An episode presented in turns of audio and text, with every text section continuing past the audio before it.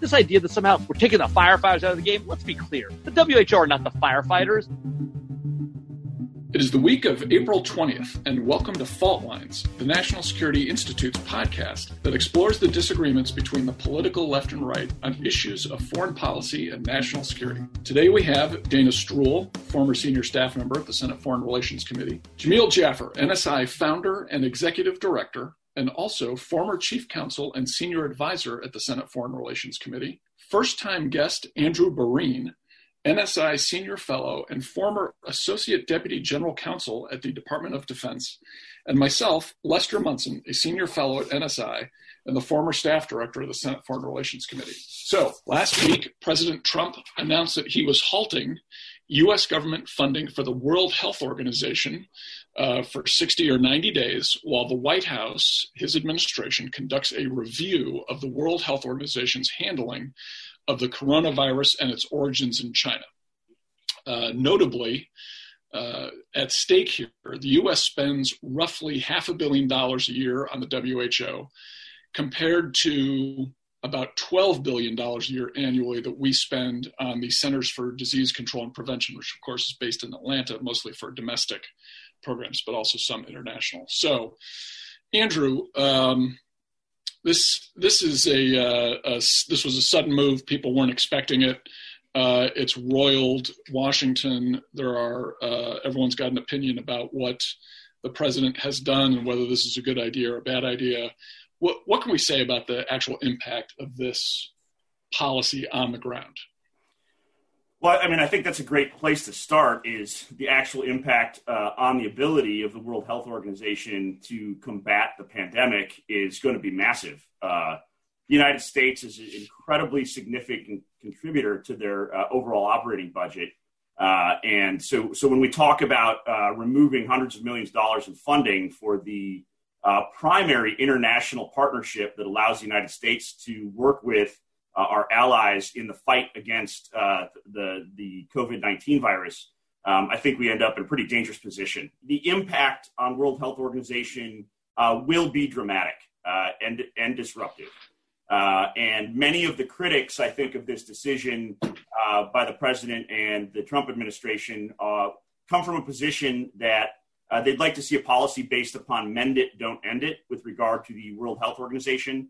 I think people on both sides of the aisle, many of the kind of policy leaders and, folks on both sides of the aisle from Republicans and Democrats in Congress have mentioned the importance of working through international alliances to address what truly is a non-discriminatory threat to our way of life in the modern era. So I think the critics may have some high ground here because kind of going to a defunding and crippling, punishing type approach in the face of what may have been some need for reform, or certainly it seems justifiable that World Health Organization could be doing a better job.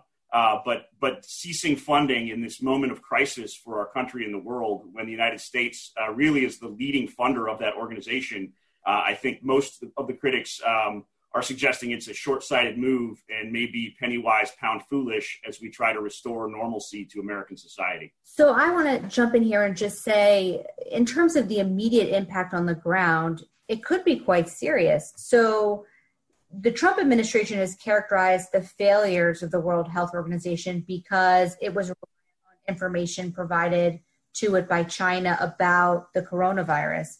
But a lot of the functions of the World Health Organization are to assist countries who have weak or not resilient health systems. So a lot of the focus and a lot of our press attention is on what's happening in Italy, what's happening in Iran, what's happening here in the United States. What's really not on the front pages at all is what's happening in the Western Hemisphere, in Latin America, what's happening in Africa, what's happening in all of the countries in the Middle East that are not Iran. So when you hear about only 30 cases in Syria or one case in Yemen, clearly, that's not the case. What we're having here is countries that aren't reporting or transparent or lack the testing capability to actually know the state of coronavirus in their countries. So when we think about getting back to normal here, part of getting back to normal in our country is resuming travel, resuming international commerce, international flights, et cetera. Well, I'm not getting on a plane to anywhere in the Southern Hemisphere anytime soon, or Africa or the Middle East, because I completely lack confidence in those health systems and those governments to adequately take steps to counter and treat the coronavirus. And in some of those very underfunded, very weak governments, the World Health Organization fills some very critical gaps. And so it's not just about information, it's about what happens in all these other countries and parts of the world that are actually very reliant on the WHO. The US is the top funder of the WHO. After that is the UK and the Bill and Melinda Gates Foundation. Now, hopefully there was some good budgeting here. And if the Trump administration only suspends payments for 60 to 90 days until it conducts its strategic review and then figures out, oh, actually the World Health Organization fulfills a really valuable and important role for us that protects American national security, they restore the funding and it doesn't severely hamper the World Health Organization's activities and functions.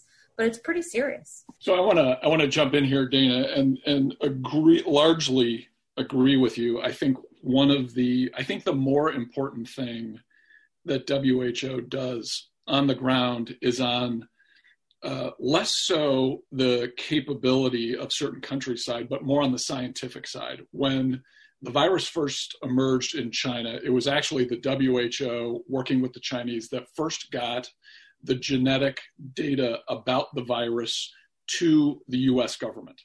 That is a critical step. I think a lot of the criticism of the WHO has focused on political statements and public relations and that kind of thing. Some of that is fair game, but on the technical side, where the scientists live and work and where all of the real work is done to actually fight a pandemic and an attack by a virus, WHO really does play a critical role. It enables us to talk to governments we would otherwise not talk to. It's a bridge for scientists to talk to each other. It is a way that we can all get along despite all of our differences. And I'm not saying all the differences don't matter. I think the Chinese way of government is terrible and ours is the best one. But there are times when the house is on fire, you need to have the firemen be able to talk to each other. That's one of the things the WHO does. And Jamil, I want you to react to this because I'm looking for someone, hopefully on this podcast, who can give credence to the complaints about WHO. Well, look, the WHO does play a great bridge in certain ways or fill a lot of gaps, like Dana says. For example, it fills some great gaps in China's overt messaging strategy, right? By being out there and praising the Chinese repeatedly over and over again for their amazing response. All the while, the head of the WHO was saying we shouldn't cut off flights to China until late February, even early March. And then all of a sudden, China starts to get its crisis in its house in order. It starts cutting flights off to Italy. Nobody says anything to the WHO about that. In fact, senior advisors of the WHO ignore questions about the success that Taiwan is having, completely blow those questions off. I mean, it got so bad. I mean, don't take Donald Trump's word for it, right? Take the deputy prime minister of Japan who said the WHO should change its name to the Chinese Health Organization because that's what it really is. So look, I mean, I get it. Nobody likes Donald Trump and the way he talks about international institutions, and he's aggressive and mean to people in the international community. Boo, hoo, hoo. All right. The WHO is a disaster. All right. Let's just call it for what it is. Maybe the money should have been completely cut off, and maybe there are some important things that it does, and maybe the money will be restored. It's only a 90-day pause, right? Let's see what happens. But let's tell them we're playing for real, and that the way that they're behaving as essentially an arm of the Chinese government when it comes to messaging about the virus is completely inappropriate and takes the world out of that organization's name. So Dana, one of the things I've noticed about these complaints about the WHO is from the administration is that they're upset that WHO officials from the top and a little bit downward have been very pro-China. Now, President Trump himself has specifically praised the work of Xi Jinping on the coronavirus multiple times, in person, exactly, on camera, through Twitter, says nothing but good stuff about Xi Jinping. What in the world is that about? Well, I suppose President Trump deeply believes in the conviction and strength and persuasion of his own personality to accomplish foreign policy or policy objectives that he believes are in the interest of protecting Americans and the American people, or perhaps it has something to do with trademarks and the Trump administration's private interests.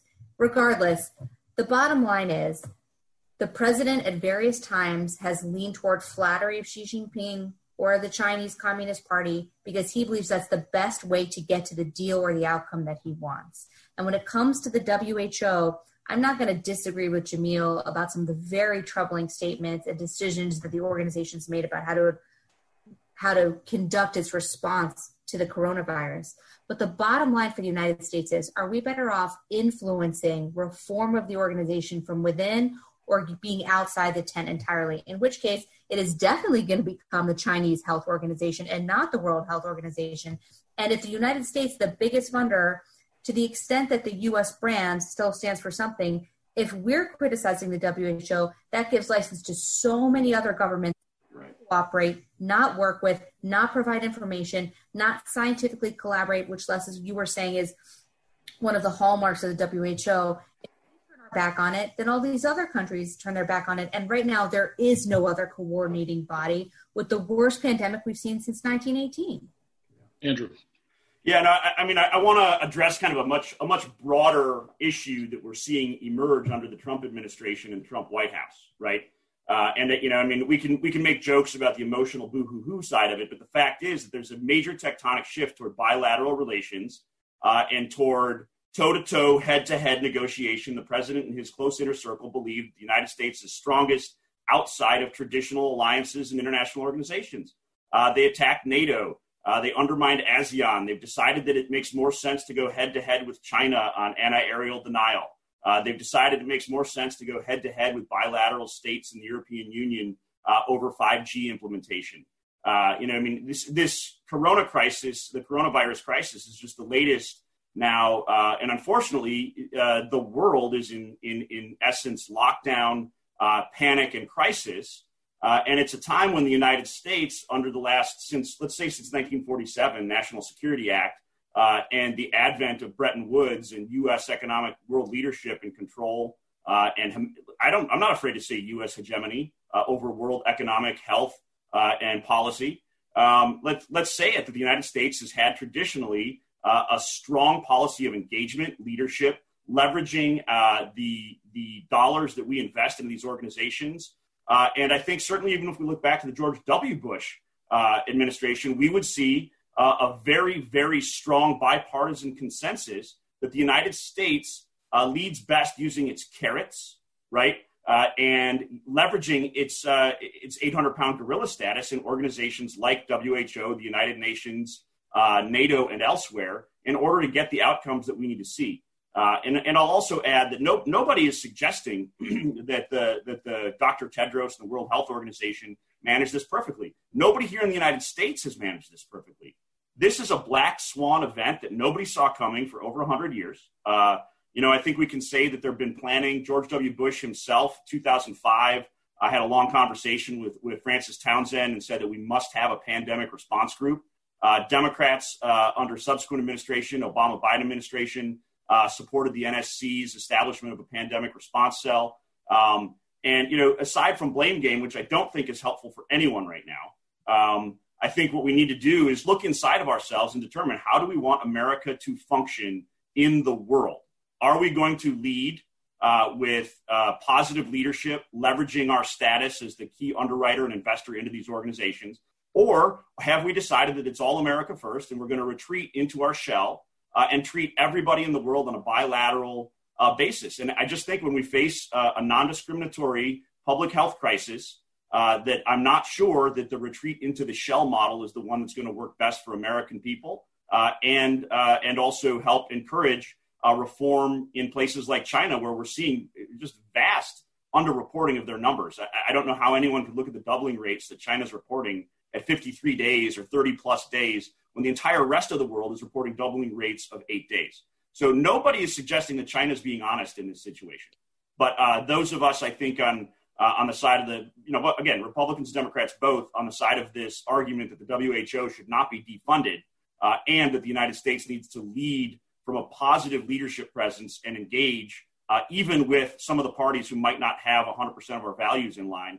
That's really the only way that we encourage enemies and neutrals to become friends. And that's ultimately what the United States needs when we face a non-discriminatory enemy like a virus.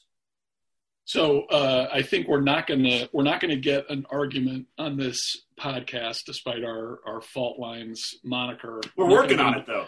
We're working on it. I don't think we're getting an argument on the isolationism question, and that the idea that retreating from the world is somehow good for U.S. national interests or values. No, I don't think any of the four of us, or really anyone else we've ever had on this podcast, is going to make that argument. But I do think we could have an argument over within the context of U.S. leadership. Should we not pursue a more radical reform approach to international organizations and alliances? And Andrew, I would push back with you some on the NATO question. While I don't like all of President Trump's rhetoric on NATO, I do like the fact that he has been willing to pressure our allies to step up and spend more money on defense. Now, I know President Obama did some of that.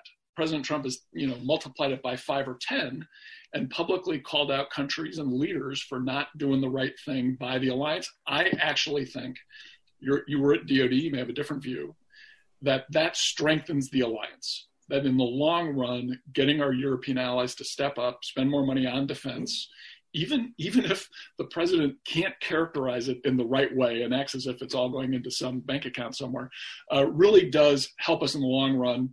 I think his Russia policy is tougher than he's been given credit for. I just want to say, first of all, the idea that NATO countries need to meet their defense spending commitments is not remotely new. In fact, former Defense Secretary Bob Gates, as his parting speech to NATO members, talked about this exact issue.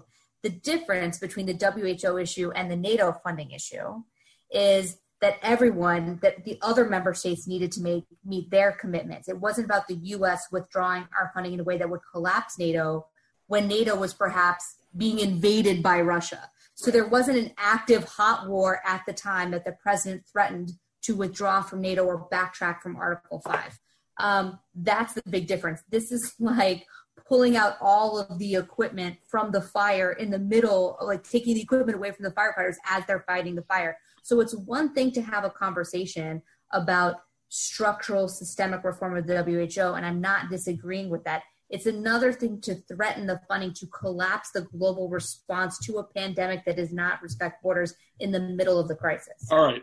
So let me push a little bit on that, Dana. Speaker Pelosi, who is in the line of succession to be president, who's probably the second most powerful person in Washington, said that putting a hold on funding for the WHO was illegal. Is that true? So I think what maybe she meant by illegal is a consistent pattern by the Trump administration of ignoring Congress and congressional prerogatives. And what she meant by that is because Congress authorizes and appropriates the funds, it is the job of the executive branch to obligate and spend those funds. And so what she was saying is this is a congressional executive argument, and that for the current fiscal year, Congress appropriated a certain amount of money. Part of that was voluntary contributions of the U.S. government to the WHO, and the Trump administration is not spending that money, which would be consistent with previous decisions of the Trump administration to ignore the will of Congress. For example, military aid to Ukraine, economic assistance to the West Bank and Gaza, et cetera, et cetera. It's kind of like the violation of the law that the Obama administration engaged in when they ignored a direct congressional prohibition on transferring detainees from Guantanamo Bay without prior notification to Congress. That was actually a statutory restriction that they completely blew through. These are debates about national security prerogatives and what you have to spend money allocated. That was a bar clearly executed in Congress's power of the purse. So this idea somehow that presidents of all stripes and of all times have not taken the position that in certain scenarios where the national security demands it or foreign policy demands it, they can't ignore Congress as well. And by the way, Congress has a solution to that. They can pass another law and override a presidential veto. It's just people in Congress don't have the guts to do that, right? They can also remove the president, which of course is an extreme measure. We're not talking about that. But Congress doesn't even have the guts to go with a 2/3 majority and try and beat the president at his own game, whether this president or the prior president. By the way, mind you, President Obama also abused the authority given to him in the Iran nuclear deal, blah, blah, blah. We got a million different reasons. But to get to the point about the WHO, it's not like This is their first big screw up, right? They botched the Ebola crisis in Africa between 2014 and 2016, which killed over 11,000 people, infected over 28,000 people. The same WHO was late to the game there. They didn't call it a global epidemic or pandemic. I forget which the pandemic, I realize, is the world one. Epidemic is more localized. I forget which one that one ended up being. I think it ended up being a pandemic. But whatever it was, they did declare that in a reasonable amount of time. I mean, this is a long history of WHO. And by the way, this idea that somehow we're taking the firefighters out of the game, let's be clear. The WHO are not the firefighters. They're administrators who are helping get information and the like. These are not doctors without borders going, you know, glove on the target, solving the problems. I mean, this is an overstatement on what the WHO does. We're not pulling firefighters out of the fight. And there's plenty of money in the WHO's budget. We're just pulling our funds temporarily. And to Andrew's point, I agree that we should lead and we should play the 800-pound gorilla in the room and use that status when we have it, these international organizations. Guess what? That's what we just did. Now, you might disagree with the tone in which it was done, the attitude, the words that were said, even maybe pulling out all the funding temporarily. It's not like the funds are gone. They're never going to come back, right? This is a temporary restriction on funding to have a conversation and to make a point. We are the 800-pound gorilla, and you need us. And so, yes, we could lead with carrots all the time, but sometimes sticks have their place too. You know, and you would think, you know, people who believe in a regulatory state, you'd understand the use of sticks. So, hey, this is just a big stick, and the president's using it. Again, I'm not going to condone the tone or the attitude or the endorsement of Xi Jinping or his constant, you know, entreaties to Putin. But I will say there are times in which it's okay to pull funding from international organization. This might be one of them. Right now, the coronavirus is storming across the world. America leads the world in the number of confirmed cases at this point and deaths. This is not a time for the United States to back off and start punishing our allies. We need our allies. We need these international organizations. And that's why I think you're seeing a lot of the adults in the foreign policy community really raise up and start being concerned about the over-isolationism that's being coming from the White House at this time. So, you know, I mean, we could go back and talk about how Obama did this wrong or the Ebola crisis was wrong, but we need to look at the facts as they are today. And we are involved in a hot war against a virus that is killing people around the world, disrupting economies. This has already cast the world economy into the biggest recession that we've had since the crash of 1929. So we really need to act like our house is on fire and start working in the bucket brigade with our allies, not retreat into our homes, not move into some Luddite response about we're going to just let herd immunity take over and kill everybody until we end up with whoever's left. I think that's why you're seeing these concerns, because this pattern of pulling out of international agreements that have stood the test of 70 years and kept the United States in a leadership position and kept the United States economy on top of the world, right, have been challenged dramatically in the past 4 years. Andrew. In a time of the house being on fire with the coronavirus, this is one example of isolationism gone wrong. And that's why I think we're seeing a lot of senior officials from both parties being very critical of the withdrawal of funding for WHO. We can cite senior officials from both parties over and over again. It doesn't change the fact the WHO has been a mouthpiece for the Chinese government for this entire crisis, and they need to pay a price for that. So who's failing? I'm not saying who's failing if the WHO is the mouthpiece of the Chinese government, but the United States is the biggest single contributor. Who's been the president for the past 3 years? We just brought it to bear. We just brought that pressure to bear. So he just got aware that the WHO wasn't very good at its job. The exact point you made, right, which is that we need to be the 800-pound gorilla. We're being the 800-pound gorilla. You just don't like it. And I get it. Oh, it's so tough. We're being mean to international organizations. The idea that the house is on fire and that if we pull funding from the WHO for 90 days, that it's gonna completely impede coronavirus response is a joke. The WHO has plenty of money. We're making a point. Don't be the mouthpiece of the Chinese government. You want to play and do this job, and you want our funding since we're the biggest funder of your organization, you play it right. You play it straight. You play it even-handed. I think this is scapegoating right after failures in the White House. I mean, and I think that I'm not alone. A lot of people are saying that this is failures in the White House. The White House did nothing throughout February, and now they're trying to throw the WHO under the bus for their own failure to communicate what WHO was telling them all throughout February out of Geneva and elsewhere around the world. Well, Andrew, with the amendment that President can't attack China because we are so reliant on China even today for supply chain issues in the medical field, for pharmaceuticals, for personal protective equipment, for all of the things that you need to fight a pandemic. We're still relying on China. So the direct attack on China for its handling of the virus early on in late December, early January is off the table. So there's the politics here are, it seems to be the president's, instead of attacking where it's merited, is finding another place to attack. The question about whether or not the WHO is in need of reform or became the mouthpiece for the Chinese government is one issue. But the question for us is, how do you influence change, or how do you make our view as the largest donor to the WHO heard? So just cutting funding is a blunt force instrument that demonstrates no nuance in the execution of diplomacy.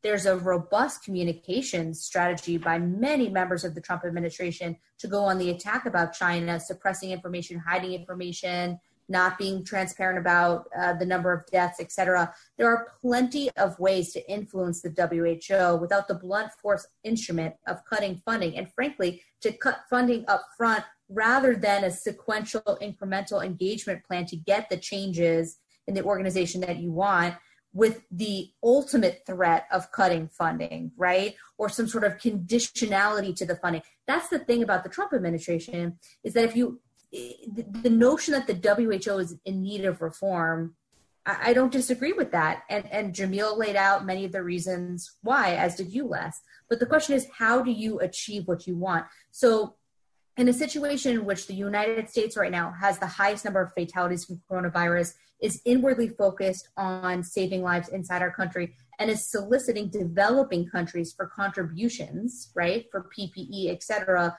and then to take ourselves out of the game of the international response, the exchange of scientific information, et cetera, just seems to me like totally boneheaded. If the idea is that the Chinese are eating our lunch by, even if it's crappy equipment, right, providing ventilators, providing PPE, all over the world, offering loans, et cetera, we're going to be inwardly focused. They're going to offer loans and grants all over the world to all of these countries. And then we're basically ceding the space of the WHO, in addition to all these other international organizations where the Chinese see an opportunity to contest U.S. influence. All right. This is a great topic, by the way, that we should revisit. So let's talk about an amazing story that appeared in the Washington Post a few days ago by a guy who's normally a columnist, Josh Rogin, who did some great reporting, got some cables out of the State Department. And it turns out that American diplomats had actually visited a virus lab in Wuhan, China, that was working on coronavirus and bats 2 or 3 years ago, and expressed concerns in writing about the security at the lab. It's a phenomenal find for Josh, who's, I think, a terrific writer, and also, turns out, is a great reporter. It was confirmed by other news organizations that this is true.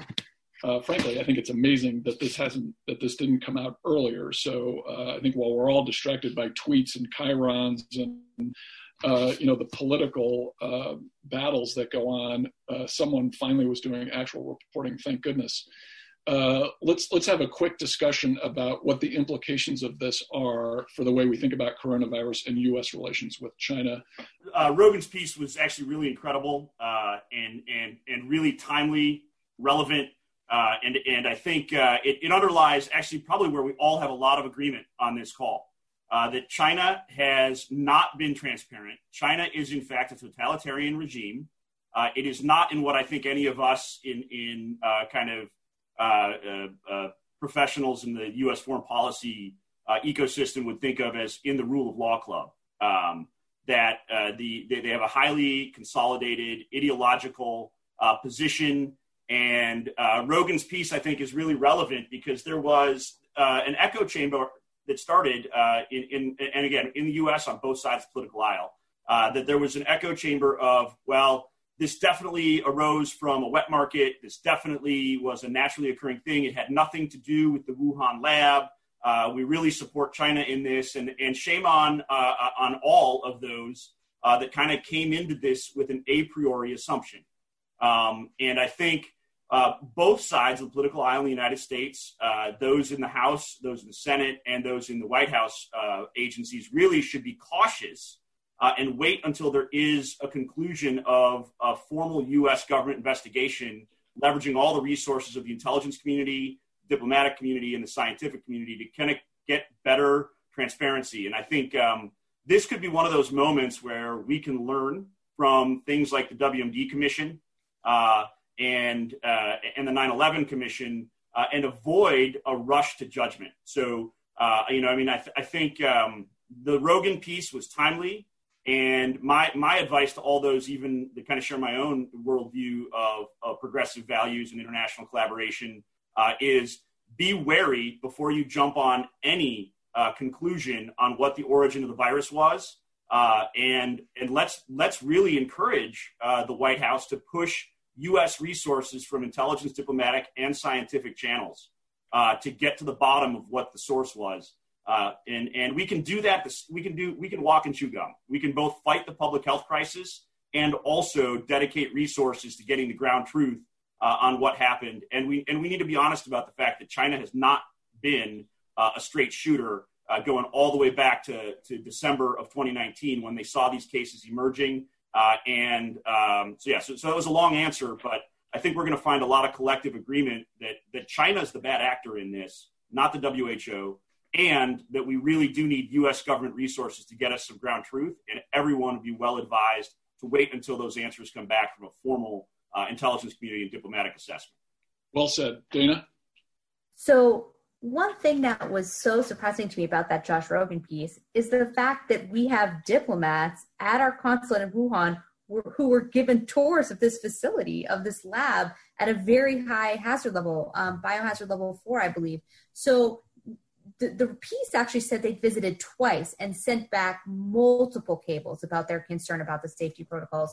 So one, we have talked about the value of, on this podcast among this group, about all the tools in the national security toolbox, including our diplomats.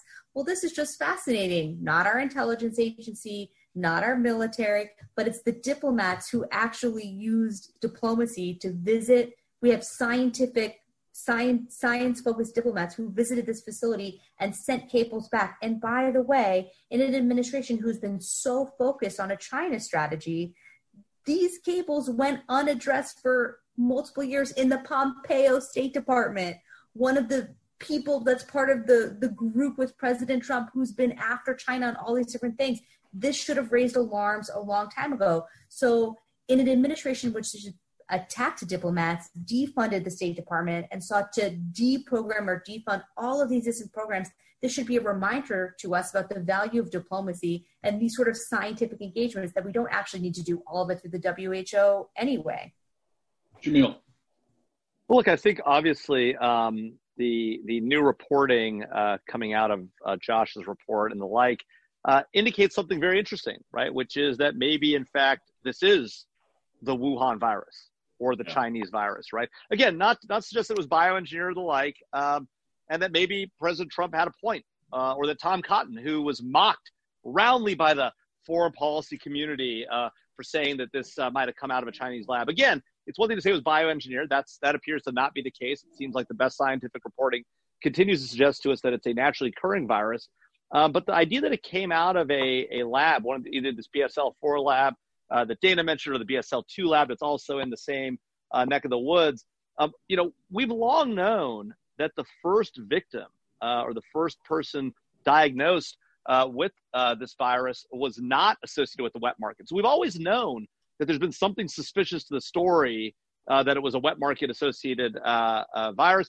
Moreover, that there were clusters of cases outside the wet market. So the only question is, where did this virus really begin? There's a lot of theories about it. One theory could be coming out of a lab. And again, it doesn't have to be intentional, right? Let's be very clear, right? This could be an error. It could be a mistake. It could have been a waste product that leaked out, that escaped from the lab while they're doing studies to determine the etiology of the virus. It doesn't necessarily mean they were doing gain of function studies that were designed to make the virus more effective. It simply could be they were studying the virus itself, a virus, a bat coronavirus, as it appears to be. But I think it is indicative, as Andrew and Dana both said, of the Chinese government's a problem here. And their failure to adequately talk about what happened, their efforts to cover it up, their efforts to suppress reporting about it, and what they've done with the scientists there is very problematic. And I think David's point is a fair one, which is that, you know, these were scientific diplomats. I query diplomats, right? Who was actually on this little trip. I don't think you send the usual State Department folk out to BSL-4 lab, but, you know, whatevs. So anyhow, we'll see. We'll see how this all plays out. But I'm not sure, Dana, that I'd really be relying on the diplomacy angle on this one. I just want to say, I think we're not actually in unprecedented territory. If we look at the Chernobyl crisis of 1986, Russia, closed totalitarian regime, pushing scientific limits outside what was safe to advance and try to compete with U.S. and allied industry in the atomic space, right? An accident occurred. They tried to cover it up with lies, misinformation, lied about the casualties and the health to their own people. It led to a cloud that went over Sweden and Western Europe and caused birth defects. And we had to get the international community together to help Russia, to help them recover, to help reduce the damage, not only inside their borders to their own people, but elsewhere. And I think, I just throw this out there as a food for thought. It might be worth all of us that are kind of in these foreign policy circles to start thinking about, how did the U.S. respond to Chernobyl, and what did we do right? Because China was pushing scientific safety in those Wuhan labs. The argument in the Rogin article and elsewhere seems to be that not that they were trying to develop weapons to kill allied populations, but they were merely trying to compete with our scientists who out-innovate and out-compete them. That's why they use their intelligence agencies to steal our scientific data. And so now they shame on them, egg on their face, massive crisis. But I think maybe a historical example we could look at in recent time is the Chernobyl disaster. What went right?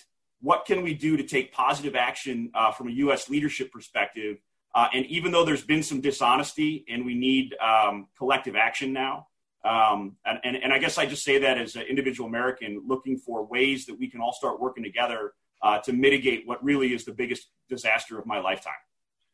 Well, and notable that there are these fires in the area around Chernobyl right Indeed. Now, and the smog, these areas that are still radioactive, and the smog seems to be accumulating over Kiev, the capital of Ukraine. Unclear, at least to me, what the danger is.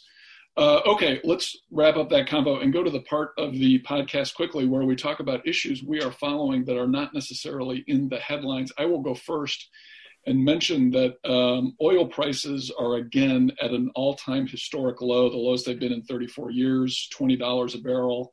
This despite the fact that President Trump has regularly been on the horn with Vladimir Putin and Mohammed bin Salman in Saudi Arabia and has said he has worked out a deal, and that this low price amazingly impacts U.S. producers in all kinds of red states, in the Dakotas, in Pennsylvania, in Texas, that are going to be critical for the president's reelection. So the politics here are obvious. The weird thing is that normally it's high gas prices that are a problem for the U.S. Now it's very low gas prices that are a problem for the U.S. Okay, that's the issue I'm following. Dana, what are you looking at? I am looking at the conflict in Yemen, which is heating up again, even though Saudi Arabia declared a ceasefire last week. What's interesting to me about this also relates to what Les was talking about, which is, you know, usually it's high gas prices, now it's low gas prices, but one common thread between what he is talking about, what I'm talking about, is Saudi Arabia. In this case, the Obama administration in many ways distanced itself from Saudi Arabia and its conduct in Yemen. The Trump administration has taken the opposite approach, really embraced both publicly and with military support Saudi Arabia. So whether Saudi Arabia feels the warm embrace of the United States or is given the Heisman, either way, they still cannot end this conflict in Yemen. Jamil. Yeah, I'm following the arrest of 14 democracy activists in Hong Kong, with China using what democracy activists in Hong Kong are calling a golden opportunity of the coronavirus to once again take action. This was activities by the Hong Kong government, of course, supported by the mainland government. And the real concern here is that you've got legislative council elections coming up in September. And this is yet another effort by the Chinese government to clamp down on pro-democracy protesters. Yet again, another failed opportunity, missed opportunity for the United States to say something or do something about Chinese misbehavior in the region. You know, we've got it. We've got to get more aggressive, regardless of whether we rely on China for all these goods or not. We've got to be calling them out for what's happening, and that's a concern. Andrew. Yeah, so I think what I've been looking at a lot lately is the expansion of disinformation campaigns and the threat to the American populace. It actually ties in with our conversation about China and WHO.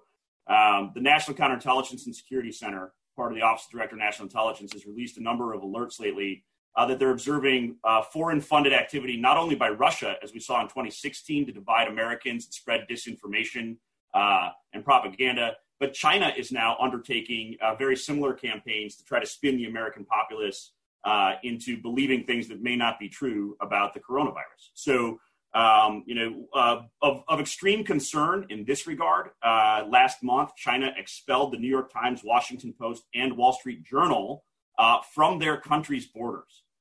So I think what we, you know, what I'm watching and what I'm very concerned about is that in the midst of a 2020 election year, it's really important that Americans stick together across political, ideological divides and remember what unites us when we have extremely well-funded and well-researched opposition from Russia and China working to divide us on platforms like Facebook, Twitter, even TikTok. So, you know, on the upside, I've seen some reporting that indicates the American people in the last 3 and 4 years have become increasingly circumspect about what they read on their social media channels, and that they also do not trust the algorithms that are feeding them news stories on those social media platforms. So, you know, I guess I've got a bad news, good news story. Bad news, a lot more misinformation coming at us as Americans. Good news, the American public as a whole seems to be getting a lot smarter about how they critically think about the information presented to them on the internet. I love it when we can celebrate the critical thinking of Americans.